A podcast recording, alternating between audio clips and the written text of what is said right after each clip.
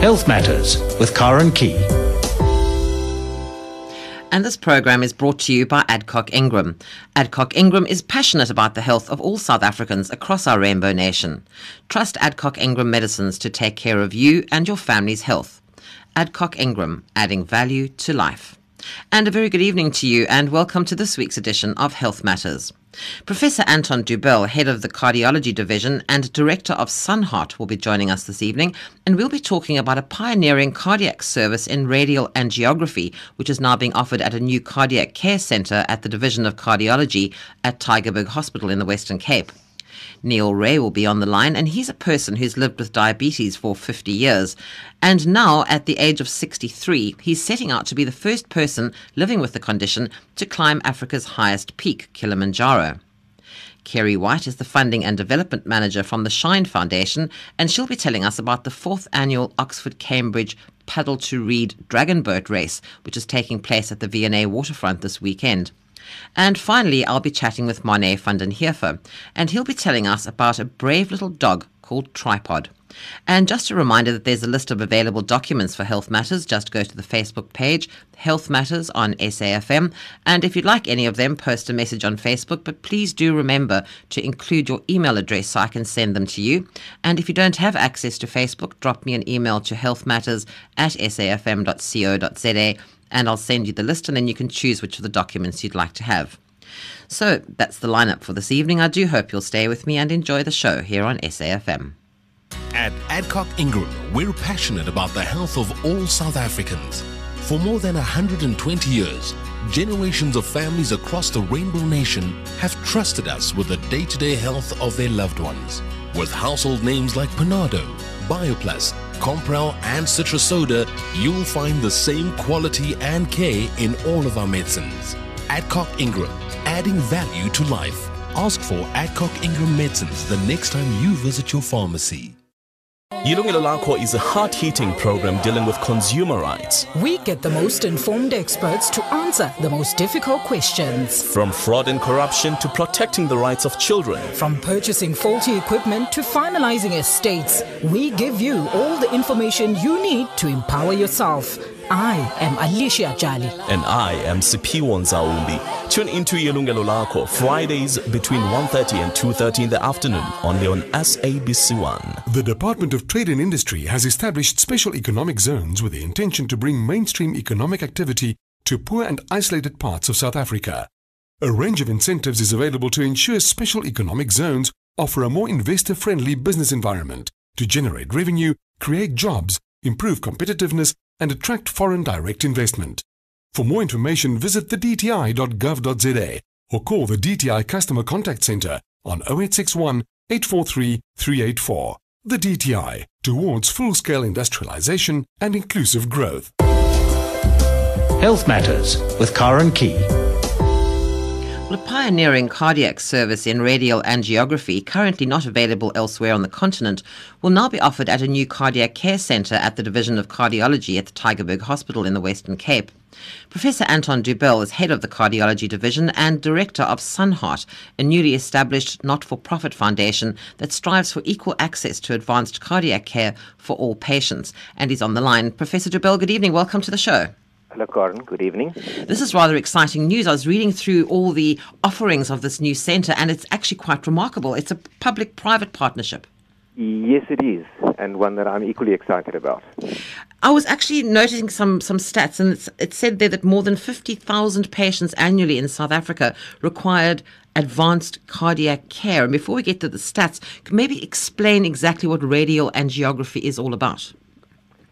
Sure. We'll come back to the stats because I think your figure's an underestimate. But Oh, we'll back I was. I was actually quoting you, but anyway. yes, I think what really that figure is all about is is that that's about roughly the number that um, are currently done um, Oh. in terms of angiography. So more people than that need angiography, and certainly more people than that need advanced cardiac care in the broad sense. okay, so what But exactly is that now? back to radial angiography. Um, that's really the, the, the exciting part. We've been using the radial access, in other words, the access through your your arm, uh, roughly where you feel the pulse. We would access the vascular system there. um, rather than the traditional way of accessing it in the groin, which is a much larger artery. Um, the main medical difference, I suppose, is that in the arm it's it's easier to, to control the main complication of the groin procedure, namely bleeding. One can offer a safer procedure from the arm, but more importantly, in terms of giving access to advanced cardiac care, you can um, do the procedure through the arm as a day procedure. It would be possible to come into our new center in the morning, walk into the theater and have the procedure through the arm, walk out again, and a couple of hours later, when the bleeding in the arm has been controlled, one can go home on the same day. You don't need admission to the hospital. So that's going to cut down the cost. turnover is much, Mm. much higher, so we can, we can actually, don't like to use the word process, but you will even know what I mean if Yes. I say that we can process more patients per day. And also, I'm sure the cost of all of this must come down significantly. Yes, I think I mean, a major cost of healthcare uh, lies in hospitalization, particularly if it's a high care or an intensive care bed, and that can be um, bypassed by, by using a center like the one we've established, where um, it's a day procedure, and one you know you don't actually uh, get admitted to a bed. You sit in a chair, much like the you know the dialysis units or the kidney machine units, where, where you sit in a chair until the procedure's done, and then you go home. Now, the other thing about the centre is that you're going to be offering these new procedures to a lot more patients, as we've discussed, especially those from previously disadvantaged communities who, up until now, I think have poss- possibly been denied this kind of treatment. Yes, absolutely. Uh, the you know the training hospitals like like Tygerberg Hospital, which is the training hospital for Stellenbosch University, is really a bit of a bottleneck in terms of the access to to advanced ca- cardiac care. Um, and and the whole initiative that we've taken with Sunheart is to open up um, the, these bottlenecks, and and we've essentially um, embarked on a program where we have sort of a hub and spoke model, with Tygerberg obviously being the hub, and then creating secondary centers for for um, cardiac care in our referral hospitals in areas such as Paarl or Worcester or other secondary, so-called secondary level hospitals. And we have now started um, providing expertise at those centers. So we go there once a month. Um, in the process, we train up um, some of the local staff members. We ensure that we, with them, plan to get uh, well equipped at the secondary uh, level centers. Once a month, we would then go there and assess a, a large number of patients, which we can then select those that really need to come to Tygerberg. And that obviously twofold advantage. The one is that you ensure that the patient that ultimately comes to Tygerberg for advanced care really requires it. You, because you can imagine if somebody comes who really could be managed at a lower level, one would just block access for a patient who needs the high care level. So the centre itself, as we, we've discussed initially, it's not just all about this new uh, uh, radial angiography, but it's also a training centre. It's an outreach program. It's it's a lot more than just the procedure itself. Absolutely. I mean, in terms of, of angiography, it's obviously the core of, of this outreach program that we've we've started rolling out. Um, but we, we're not restrict. You know, there's much more to cardiac care than just doing angiography. I think most of us are aware of heart attacks and blockages in arteries. So angiography is commonly done, and we, we identify with that as sort of advanced cardiac care. But um, there are, you know, valvular disease is a very common problem in South Africa. So we're obviously rolling out the service in the broad sense in terms of access to cardiac, advanced cardiac care. And you have training facilities as well for to, to surgeons from around the country. I'm assuming could come there as yes, well. I mean, for example, the radial procedure, as I say, the radial procedure is not new. We've been doing this procedure for some time now, and I would say for the last three years, probably we've converted from a predominantly femoral or, or axis in the groin to a radial or axis in the arm. Um, because, you know, that is uh, worldwide, we've learned that that is the safer way, um, and one can, as I've said, provide the service to more people. So we've gradually moved from the femoral approach to the radial approach. But what we've now added to our center is a unit where we can offer this radial procedure as a day procedure. So the, the actual doing of the radial procedure is not what is unique and new to us. It is offering it uh, in a center where it can be a, a day service.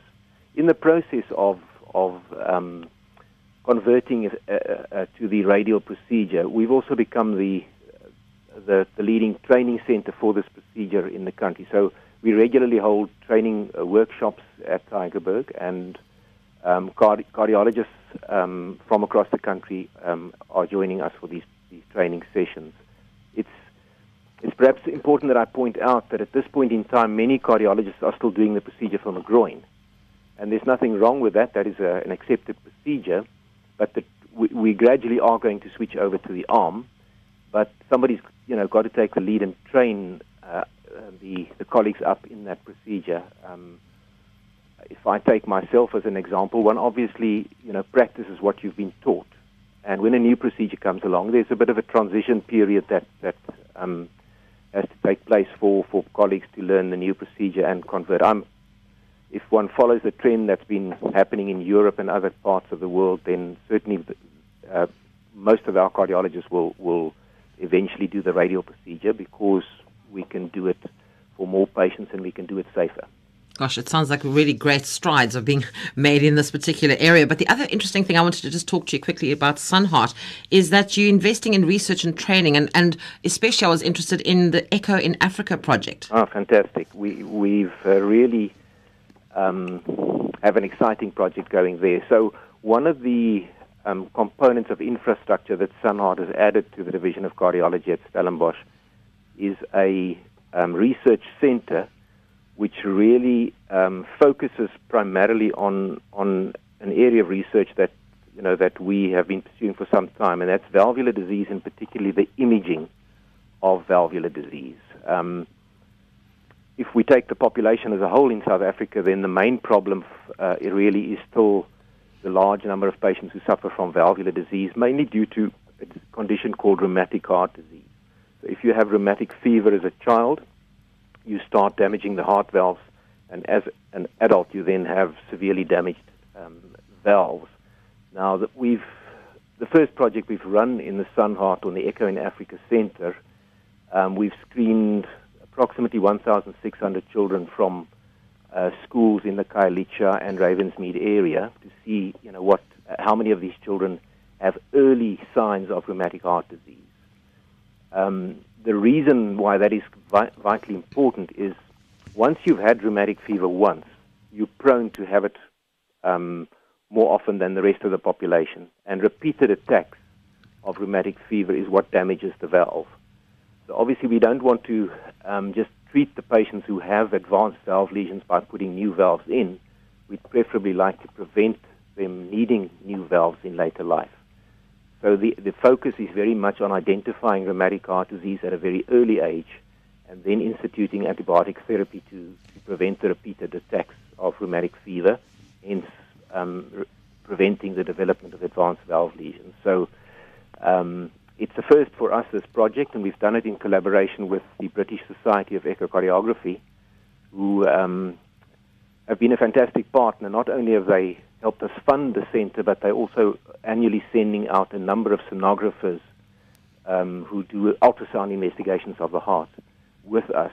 So the reason we've been able to screen the numbers of, of, of students that I've mentioned is because not only is it you know the five cardiologists in Tygerberg who do it, but every week uh, 12 sonographers from the UK have come across as volunteers.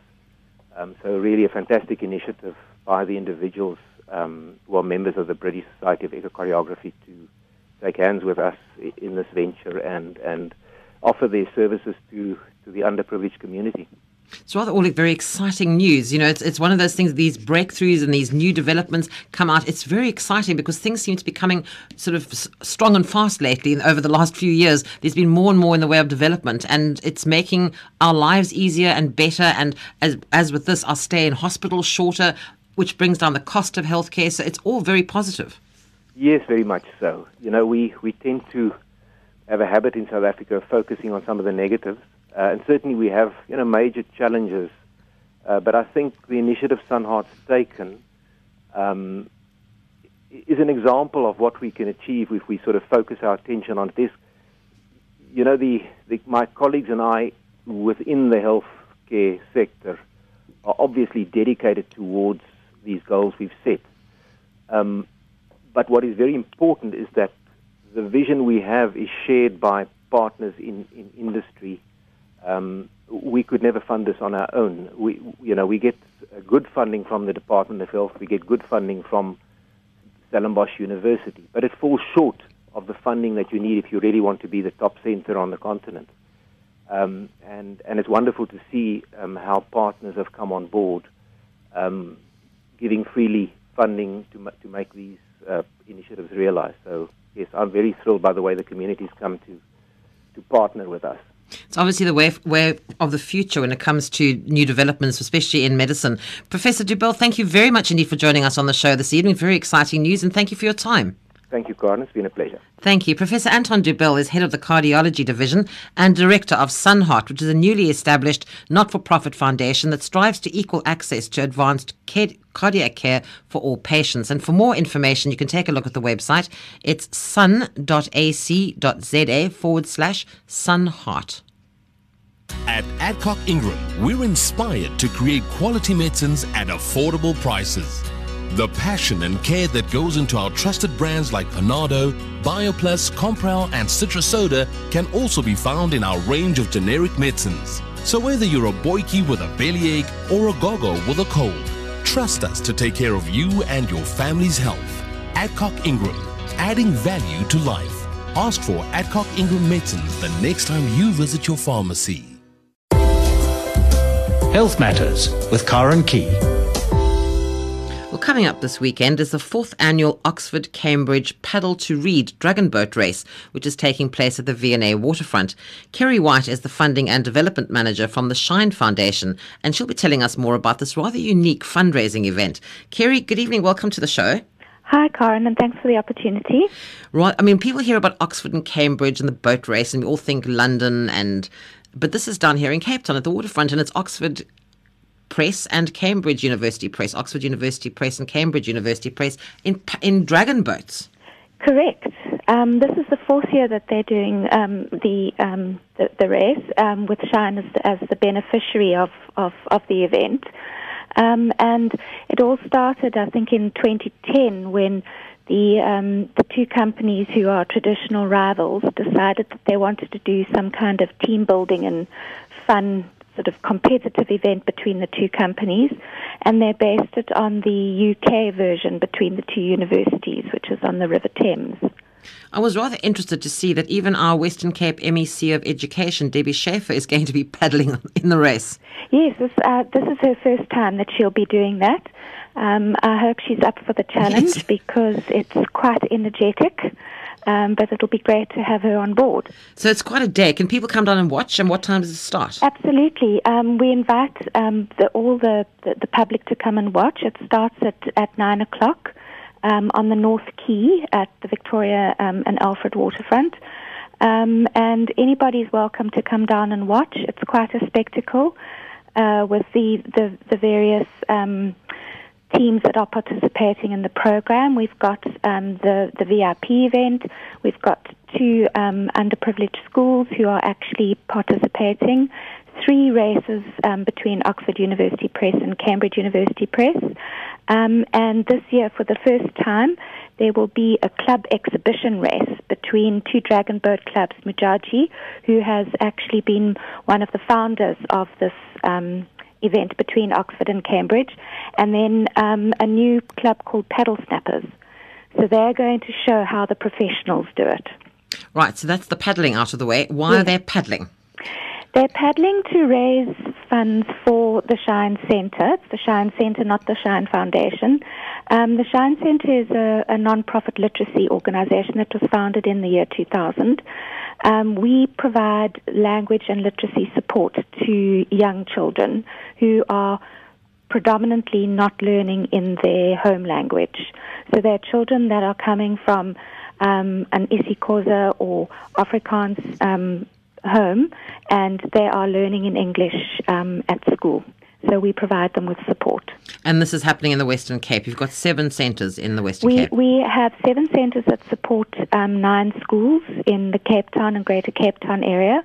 And then, due to demand from other ind- interested individuals and organizations, we started a training program to help other people set up a version of a Shine Centre which we call a Shine Chapter. It's our social franchise model, and we have 11 of those in the Western Cape, we have uh, and KwaZulu Natal, and in the Eastern Cape in Port Elizabeth. So you are getting out there around the country. Indeed. Um, we ha- we also do family literacy workshops in all our schools, shine, the schools that host Shine Centres and Shine Chapters. We're hoping to open this up to the public. And we've got a brand new project that we're wanting to roll out from 2016 called Shine Book Buddies, which pairs older and younger children to read together during the school day. Now, other than the paddling around that's happening this weekend, what can we as the general public do to assist you? We are always looking for volunteers. Um, our Shine chapters and Shine centres make use of, of wonderful members of the community who get trained by us. Our um, model and methodology is very structured. Nobody needs to have any um, um, sort of teaching background. Um, you just need to be able to speak English and have a love of children and reading. So we train volunteers. Anybody who wants to volunteer can call us. Um, we also, you can buy raffle tickets for the paddle to read, um, donate any amount that you would like to um, through to Shine. We also have um, a My School, My Village card, and we're also looking for, always looking for books to be donated to Shine. What sort of books are you looking for, Kerry? Mostly storybooks. We, we buy graded readers from Oxford and Cambridge University Press and Biblionef, so we, we have a very structured reading program. But storybooks we need for shared reading. So any great books with lots of pictures, simple text, um, bright colors, anything that non-fiction and fiction, anything that can show our children about the world out there.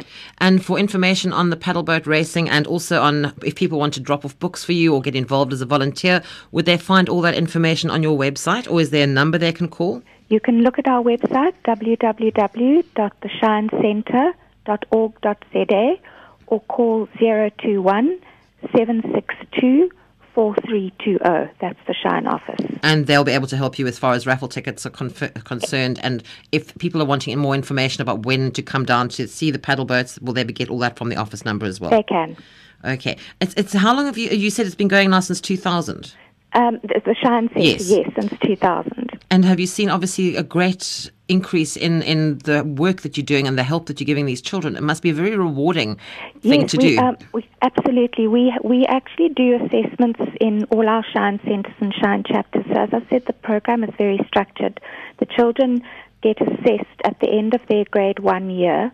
So all children in the schools that have a, um, all grade one children in the schools that have a Shine Centre, we go take them through a, an assessment program and we measure their literacy levels against what their age appropriate norm should be. And we categorize them into weak, poor, satisfactory, and good.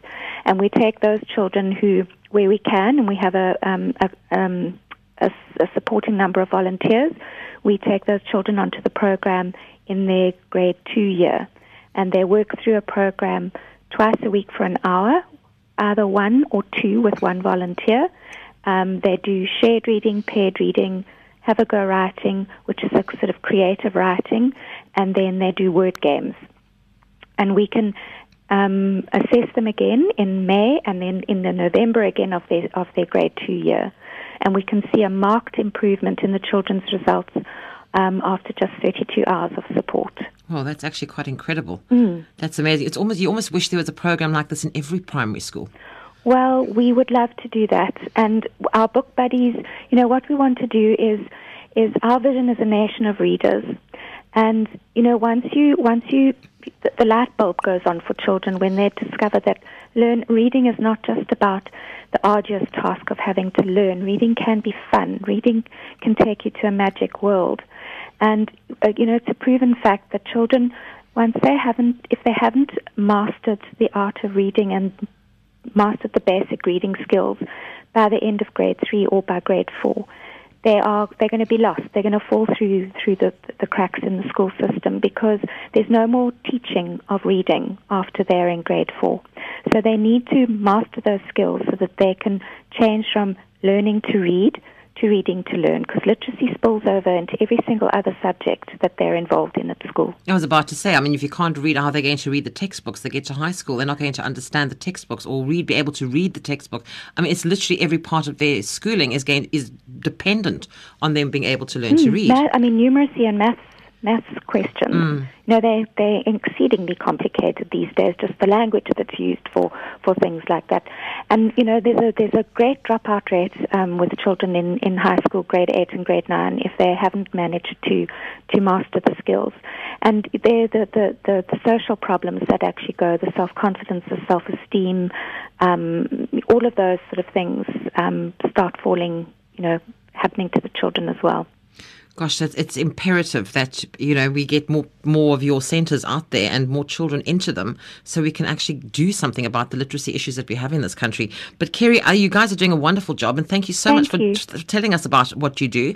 And hopefully, some people will get in touch with you, and hopefully, you'll get some books and some volunteers and all sorts of things. So, thank you for your time, and good luck for the paddle race. Thank you, and we also extend our grateful thanks to Oxford University Press and Cambridge University Press. They're amazing partners with us in this journey. Are you paddling, just by the way? Um, no, Are you going to be one of the supporters? I am. I'm there every year, running around doing this, that, and the next thing.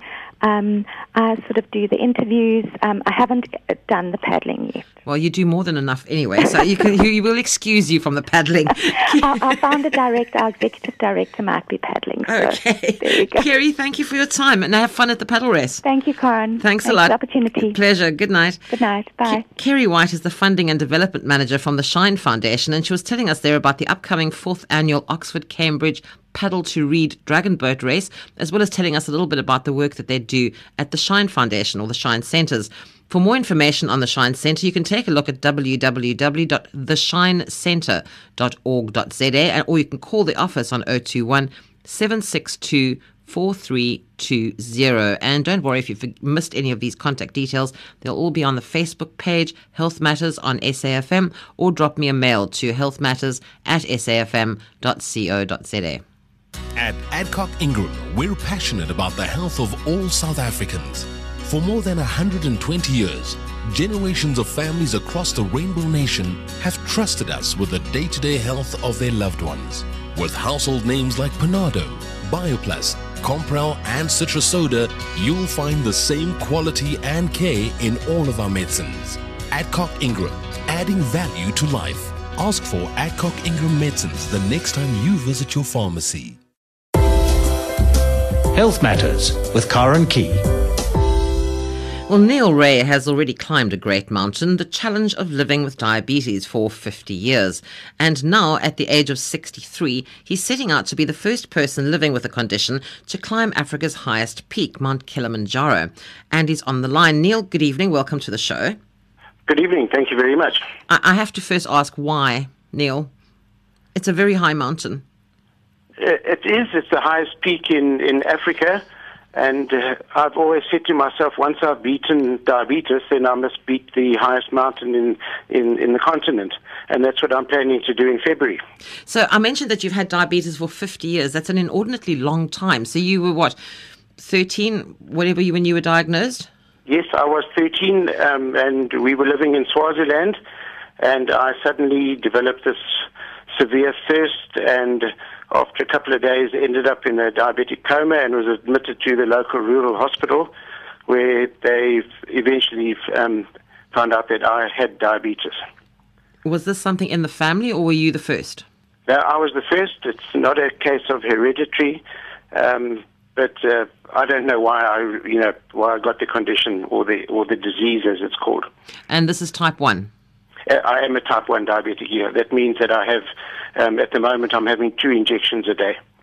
How have you managed it over 50 years? Because you're obviously keeping yourself incredibly well to be able to attempt something like this.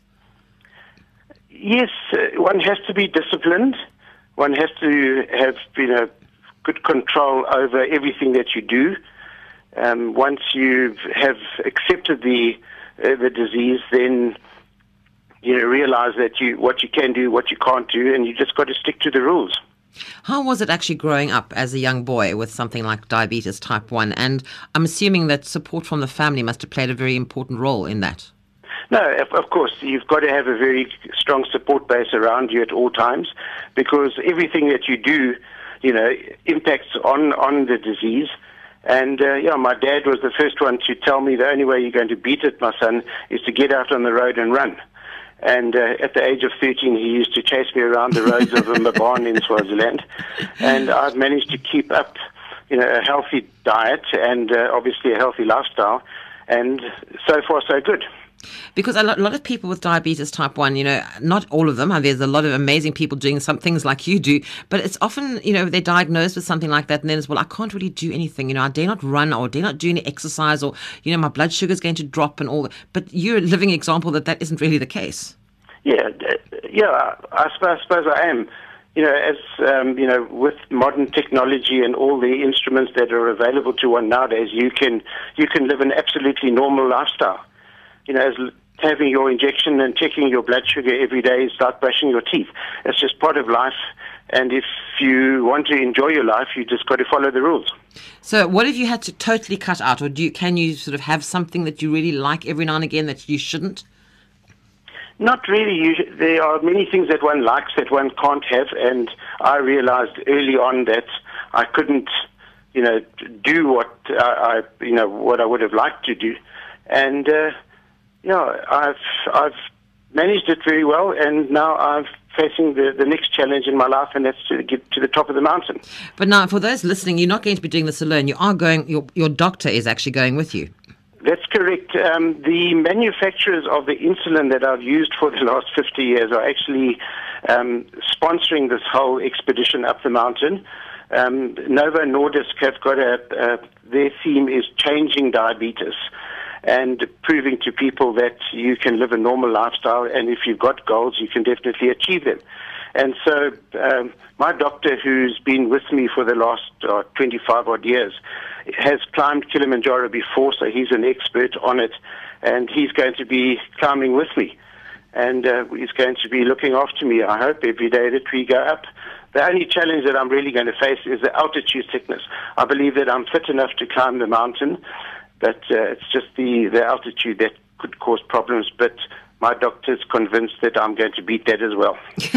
what sort of precautions do you have to take uh, as far as the diabetes is concerned? Never mind the altitude sickness, that's a whole separate thing. But as far as the yeah. diabetes is concerned, what sort of precautions are you having to take on this climb? Is there anything that could impact on that? Not, not really. I'm going to obviously be checking my blood sugar levels on a regular basis as we as we climb, and uh, the the meals that one eats on the mountain um, obviously are there to to give you the strength to to climb the mountain, and therefore there's not too much protein that's uh, served to the climbers. It's mainly a carbohydrate type of meal. And uh, this could impact on my sugar levels because carbohydrates are one of the things that you shouldn't eat in in excess. But um, yeah, it's just going to be a matter of, of, of managing myself and how I feel. After 50 years of the disease, I've learned to my body. I understand my body, and it and it tells me what's going on. And uh, so that's going to play a big part in, in getting to the top of the mountain. Is there any possibility that your blood sugar could drop from anything while you're climbing? Too low? Um, yeah, no, it, it, it could do that. But the only reason that will happen is if I my insulin levels are not monitored correctly, and if I have a have a have a a, an injection um, of insulin that's possibly too big and then really exert myself climbing the mountain, um, that could cause it to drop. But um, I know how my I know the symptoms that um, you know that my body gives me when when my sugar does start to get low and I'll be able to take precautions. I'll obviously carry uh, glucose sweets and things in my pocket, so if I do feel that my sugar is dropping, I'll be able to uh, you know, have some sweets and then get the doctor to check my blood sugar. It's rather ironic, Neil, that somebody like yourself who's lived with diabetes for 50 years is probably leading a healthier lifestyle than most of us. Yeah, I think so, and that's possibly one of the reasons why I've lasted so long. Um, you know, your your lifestyle is very, very important, but you can live a normal lifestyle, everything in moderation, um, and just make sure that you do check your your your sugar levels on a regular basis, and that you you know have the, the, the insulin injection as required. So, what have you done in the way of training for this climb? Um, I've always been a walker. We've, my wife and I have spent, you know, many, many hours climbing around the, the Drakensberg. And we lived in Lesotho for many years where we did a lot of walking up in the Maluti Mountains. So um, I haven't yet at this stage, you know, picked up my training routine. But um, I've identified that the West Cliff steps, of which there are 222 of them, are going to be playing a big part, and I'm going to be walking up and down those steps quite a few times between now and February. Sure. So I was about to ask, when are you off? We leave, we, it's, it's during the last week of February. We actually start the climb on the 22nd of February, and we come down the mountain on the 28th of February. Okay, and that I was going to ask how many, how long was it going to take you to get up and down, and are you adjusting that at all for the fact that you uh, are climbing with diabetes? Not, not really. We we we part of a, a, a, a tour that is organised by Wild Frontiers, and we're going to be spending four nights going up and then two nights coming down. So it's not too. You haven't really adjusted it at all. You're going up with the rest of the people. We are going up on a normal routine, um, you know, trip up the mountain and back. Yes. Well, I mean, after this, Neil, I have to ask you what's next because you know when people start doing things like this, it's always the first in a long line of adventures. So, do you have anything else in mind for next year? Well, whether it'll be next year or in another five years, but I'd like to walk along the top of the the Drakensberg Mountains, you know, from from the the northern side near. Um, Phuthaditjhaba and then work my way down towards um, the Kokstad area of the Drakensberg. But that's that's something that I think will be more of a challenge than than climbing Kilimanjaro. Gosh. Now, you mentioned that you were being sponsored by Novo Nordisk and their Changing Diabetes campaign. Are you one of the Changing Diabetes ambassadors for them? I think I'm I'm part of that plan. Yes, I haven't yet been officially announced as being one of the ambassadors, but uh, that is in the process of happening. I'm sure. And one of the things, just I, always like to talk to people like yourself who've been living with a condition like diabetes for so long, and they're possibly newly diagnosed people out there, and people who've been diagnosed a few years ago. It's very important for them to, as you keep saying, you've mentioned it a few times now. They have to keep. It's it's a case of taking responsibility. They have to keep checking their blood sugar. They need to be eating everything in moderation. They need to be avoiding certain things, and it's really that that whole responsibility thing, and that's kept you as healthy as you are. Yeah, you're 100% correct. That's what, you know, I've always been a, a, a disciplined person, and um, it becomes a routine, and you just got to stick to that routine. And my, I've got I've got two daughters who were quite happy to grow up in a, a family with a diabetic because they also lived a healthy lifestyle. And uh, you know, so everybody has benefited, you know, in, around me in in the household. And they they're okay. They didn't get. They haven't had diabetes. No, um, you know they say that it normally skips a generation. So I've got four grandchildren, and uh, you know they are completely aware of, of, of my disease, and they are they give me my injection whenever they're staying with Oh. us, and they they sit with me when I check my blood sugar. So they are totally aware of what a diabetic can do and how he's got to look after himself, and what I can do and what I can't do. And If we at a, if we're at a party and somebody offers me a piece of cake, my three-year-old granddaughters will say to me, "Gramps, you can't eat that." so, so they are very very aware of of what what's going on. as I said, it's, it's very ironic because now, because of that, they will hopefully grow up with the whole idea of what is good and what is bad and what is healthy and not. And you know, it's it's teaching them a lot, having you there almost as a guide as to the ways through health, healthy eating and a healthy lifestyle. Yeah, very true. Gosh, we, we need actually, we don't need everybody to be sick to be able to get the point. You know, we, we need people just to understand this, and especially when it comes to type 2 diabetes, um, which is life, mostly lifestyle, um, it's caused mostly by lifestyle problems. And, you know, if we had more people thinking and acting the way you do, um, we wouldn't possibly have as many type 2 diabetes sufferers as we do. Yes. Um, I, I, at one stage in my working career, I was a teacher, and um, thinking about it nowadays, if they had to teach more about diabetes at school at, at the at the younger um, ages, you know, as to what to look out for, and you know, you can you can identify, um, you know, the the, the the the problems that one would um, start suffering from if you had to if you had to become a diabetic. And uh, so the more people are educated, the better, and then the less pe- problems people will have if they do pick it up later on in their lives. This is probably an extremely stupid question, Neil, because I mean, from everything you've said so far, you're living a very healthy, active, amazing life. Has it stopped you from doing anything? Has the I, I mean, it's really a stupid question, but has it actually stopped you from anything, or have you just got on with everything? No, I've basically got on with everything. Anything that I've set my mind on doing, I, I, I've done. You know, one has to modify one's lifestyle a little bit. Um, but, uh, yeah, no, I think uh, there's nothing that I haven't done that I wanted to do. So it hasn't really had too much of an impact on your life, other than making sure that you followed a healthy lifestyle. Uh, Exactly, exactly. And that's, that's good for me.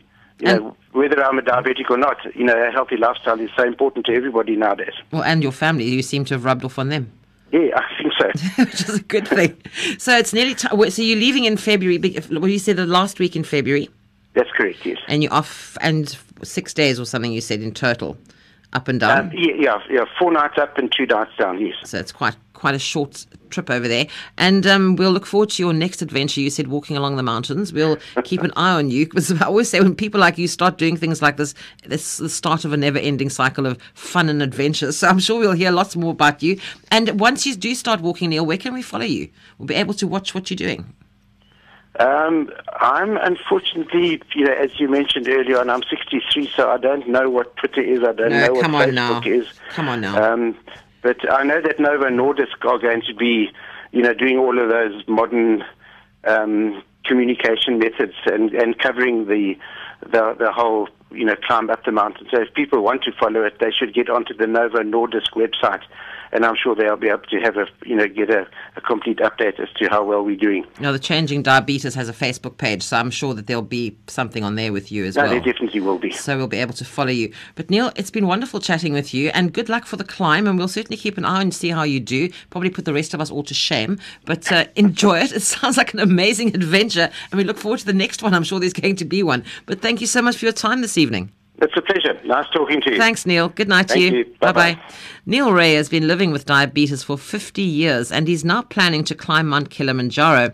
And once Neil starts climbing at the end of February, you can follow his progress on the Novo Nordisk Changing Diabetes Facebook page. At Adcock Ingram, we're inspired to create quality medicines at affordable prices. The passion and care that goes into our trusted brands like Panado, BioPlus, Compral, and Citro Soda can also be found in our range of generic medicines. So whether you're a boykie with a bellyache or a gogo with a cold, trust us to take care of you and your family's health. Adcock Ingram, adding value to life. Ask for Adcock Ingram medicines the next time you visit your pharmacy. Health Matters with Karen Key. Well, after being pushed in a wheelchair from Cape Town to Beitbridge, which is about 1,725 kilometers, to create awareness for animals in need, Tripod, a three legged dog that was rescued from a township, has decided to celebrate his achievement. He's been on trains, on planes, on boats, and what better way to do it than by paragliding now that he has returned to Cape Town? It's not bad for a dog that was tied to the back of a shack with a rope. He chewed through the rope and was hit by a taxi and left to die. He was rescued by Marne van den Heever, and next year he's going to be involved in a project that will benefit stray and abused dogs and physically challenged children. Monet, good evening. Welcome to the show. Hello. Thank you. Now, Marne, you have to tell me about Tripod. Tell me the story of Tripod. What? Where did you get hold of him? Where did you find him? Uh, about uh, a little bit longer than 10 years ago, I was involved in a serious motor car accident, and after the accident, I suffered from panic attacks and it developed into severe depression, and nothing helped. Medication or psychiatry, nothing helped. And I adopted a small puck from the SPCA, and I started walking on the beach with him, then running short distances, and later on longer distances. And because he insisted on running with me and he had short legs and breathing problems, I got a wheelchair. And when he was tired, I picked him up and I put him in a wheelchair. And we were running for about 10 years like that. And uh, he then very tragically died, and I found it very difficult to, to deal with his death.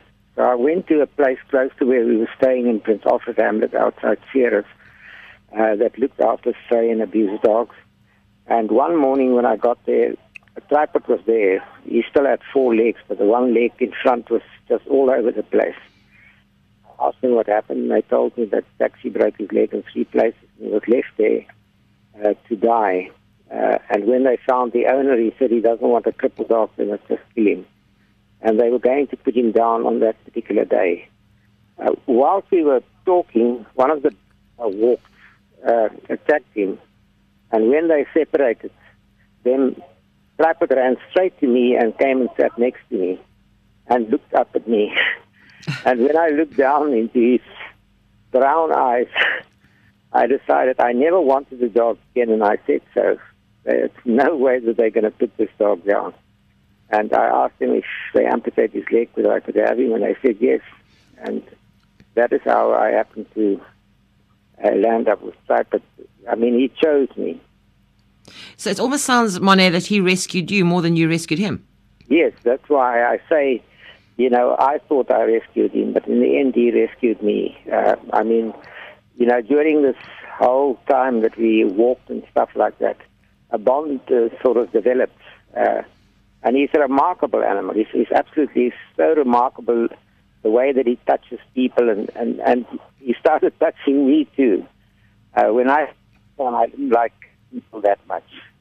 But during this trip, we met so many wonderful people, and all of them are animal lovers.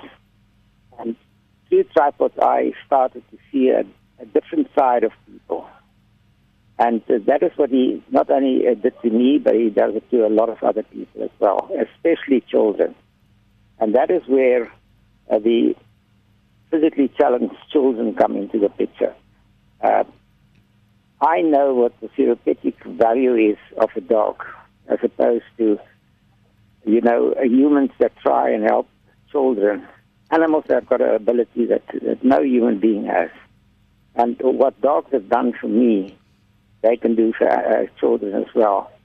I'm slightly physically disabled. I've got some syndactyly of the hands, so disabled people. And I find that they are often lonely and depressed. And there's no better way to help them by to give them a dog. And what we are going to do is to create the infrastructure so they'll be able to look after the dog and feed the dog, and we will visit them on a regular basis. So we're going to have a sanctuary on the one hand to rehabilitate the dogs, and on the other hand to place them with specific physically disabled children. And this is a project that you're starting next year? Yes. Um, what we intend doing is you know, to do something like that, you need money. So we are going to do um, a relay from Beitbridge back to Cape Town, where people are going to push Tripod in his wheelchair, and we are going to get sponsors to sponsor Tripod at one rand a kilometer. And that way we will raise money to start an even bigger pro- uh, uh, project, uh, which is called Paws Day, in Afrikaans Potedag uh, which is based on similar lines as Casual Day. What we are going to do is to have a um, paper dog collar that we will sell on that particular day. And people can either wear it themselves or put it on their pet. And through that, we will generate enough money to do this project uh, properly. It's quite an amazing little dog, by all accounts, not just for what he did for you, but uh, how he's touching the lives of so many other people. Yes, I mean, I mean, on the way, I can give you examples uh, of how we did. In, in Port Elizabeth, there was a little girl that had an operation, and uh, she was in a wheelchair and couldn't walk. But after the operation, if she could have calipers, she would be able to walk. But the operation was so expensive that her parents couldn't afford it. And by a strange way, uh, she met up with Tripod, and Tripod within two weeks on his Facebook raised the uh, 7,000 rand uh, that was needed for the calipers. You have to tell us, what is Tripod's Facebook page name? How do we get hold of Tripod? It's Tripod van den. Tripod, Tripod van den, oh, it's your, oh, so it's got your surname. Okay. He's my child. He's child. so tripod van den Heever, and and you'll be able to see the adventures of tripod. Now I mentioned that tripods. Uh, there's also uh, underneath that there's another one, tripod's trip for the push project. Oh, tripods trip. For the project. That was the, the, the trip that we did and all the things that happened on the way. Okay, and that was you, you was pushed in a wheelchair from Cape Town to Beitbridge. And where has he been on planes and boats and trains? Where did he go? Well, he, he went from uh, Pretoria to Port Elizabeth uh, on a plane, and along the way he uh, was on a boat. I can't remember; it was on the south coast, on on the sea, and he was on a canoe, and uh, you know, all over the place. Uh, the tripod, he's got a way to to make uh, connections with people, and uh, the strangest things happen. I of think he's more well travelled than me. This dog. Yeah. But now, Marne, he's going paragliding. I was a bit concerned when I read that because I thought, how safe is that for tripod, and how happy would he be in a, in a paraglider? I mean, I, I can't speak for tripod, but he's sleeping at the moment, so I, I'm not going to ask him. Oh, okay. I can just tell you that he's going to sit on my lap. He's going to have a harness to steer him. Uh, I'm the one that's petrified. Uh, Tripod doesn't seem to be concerned about things like that. I, I suffer from a fear of heights. Oh my! That's not exactly the smart thing to do then, Marne. I mean, you know that the paraglide's quite high; it's up in the sky. You know yeah, that. I, know that I, I went uh, on the trip. Uh, we did the, the bungee jumping at. Oh, my- uh, I no, didn't man. take Tripod with me. He waited for me, um, and uh, I know what it is to, fall through the air. But uh, paragliding is a totally different thing. It's not a sudden thing. It's gradual, and and Tripod has got an ability to adapt to anything. I see on my Facebook that there are two people that are concerned that it verges on animal cruelty. He is my son. I will not harm that dog in any way, in any way. And I won't let him do anything that I won't do myself. Uh, I have been assured that uh, paragliding is safer than uh, cycling in the streets or even driving a car or motorcycle. And uh, that is what we are going to do. And that is happening on Thursday this week at 10 o'clock Yeah. from Signal Hill to Sea Point. Yes, yes. Okay, so I, I'm going to have to come to work that day because, uh, yes, I, I'm in Sea Point and I see all the paragliders actually coming in to land on the grass uh, where the promenade is. It's in front of the SABC. Yeah, I'm going to have to come to work on Thursday morning just to come and see you guys landing there. it's going to be quite His something. wheelchair- His wheelchair will be waiting for him when we get down there, and he will. Uh, there's apparently going to be a, a whole crew from SABC's uh, Expresso Oh, yes, the morning TV show, yes. yeah, to film the whole thing and stuff like that. Oh my goodness! But I mean, this dog is have, it's having a wonderful life. I mean, as you said, I was obviously was meant to be that you were there that day when when when you met Tripod. I mean, obviously you were meant to be together. Yes, there's no, in my mind, there's no doubt about it.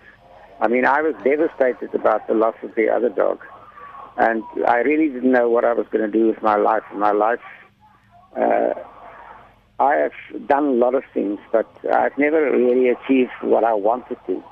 And suddenly, with Tripod, everything started to fall in place. Uh, he's inspiring me. He's, uh, he's, got a personality.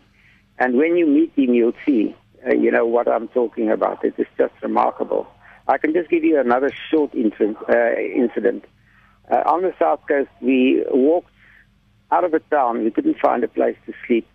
Uh, and a, a lady in a motor vehicle stopped next to me and she asked me what I was doing. And I told her, and I could see that she was tremendously tense and she was not really interested in what I was saying. She just wanted to get to tripod. So she started petting him and he did his thing, he licks the face and stuff like that. And then she asked, where are we sleeping tonight? And I said, I don't know yet. We're going to the next town, which is close by, and we must probably find a place there. Said she's got a flat at the house, and we're welcome to come and stay there. So we went there, and after she's made some tea and we chatted, she said she must tell me something. She was on her way to go and commit suicide. And then she saw tripods. And something, something in, in her just said, I must, I must go to that dog. She worked with dogs in her life previously. And uh, she has since uh, sent us SMSs. We have spoken on the phone. She started a journal, and her whole life from that day changed completely. Marne, it's the most amazing story, and I, I wish I could chat to you for a whole lot longer, but we've run out of time. But thank you so much for chatting with me this evening, and good luck for Thursday. Uh, thank you very much, and I hope to see you there. And I Tripod would love to, to meet you. I'd love to meet Tripod too. Thank you very much for joining me. Marne van den Heever and Tripod will be paragliding on Thursday, the 27th of November at 10 o'clock from Signal Hill to Sea Point. And if you'd like to read more about Tripod, he has his own Facebook page, Tripod van den Heever. So go and have a look at that. And that's it for Health Matters for this week. I'm Karen Key. Thanks for joining me. And I'll be back with you again tomorrow evening just after 9 with time to travel. So join me then. Don't forget, there's a list of available documents on Facebook. So it's uh, Health Matters on SAFM or email me healthmatters at safm.co.za. This program was brought to you by Adcock Ingram. Adcock Ingram is passionate about the health of all South Africans across our rainbow nation. Trust Adcock Ingram medicines to take care of you and your family's health. Adcock Ingram, adding value to life. And Stephen Kirk is up now with some nighttime music. Hello, Stephen.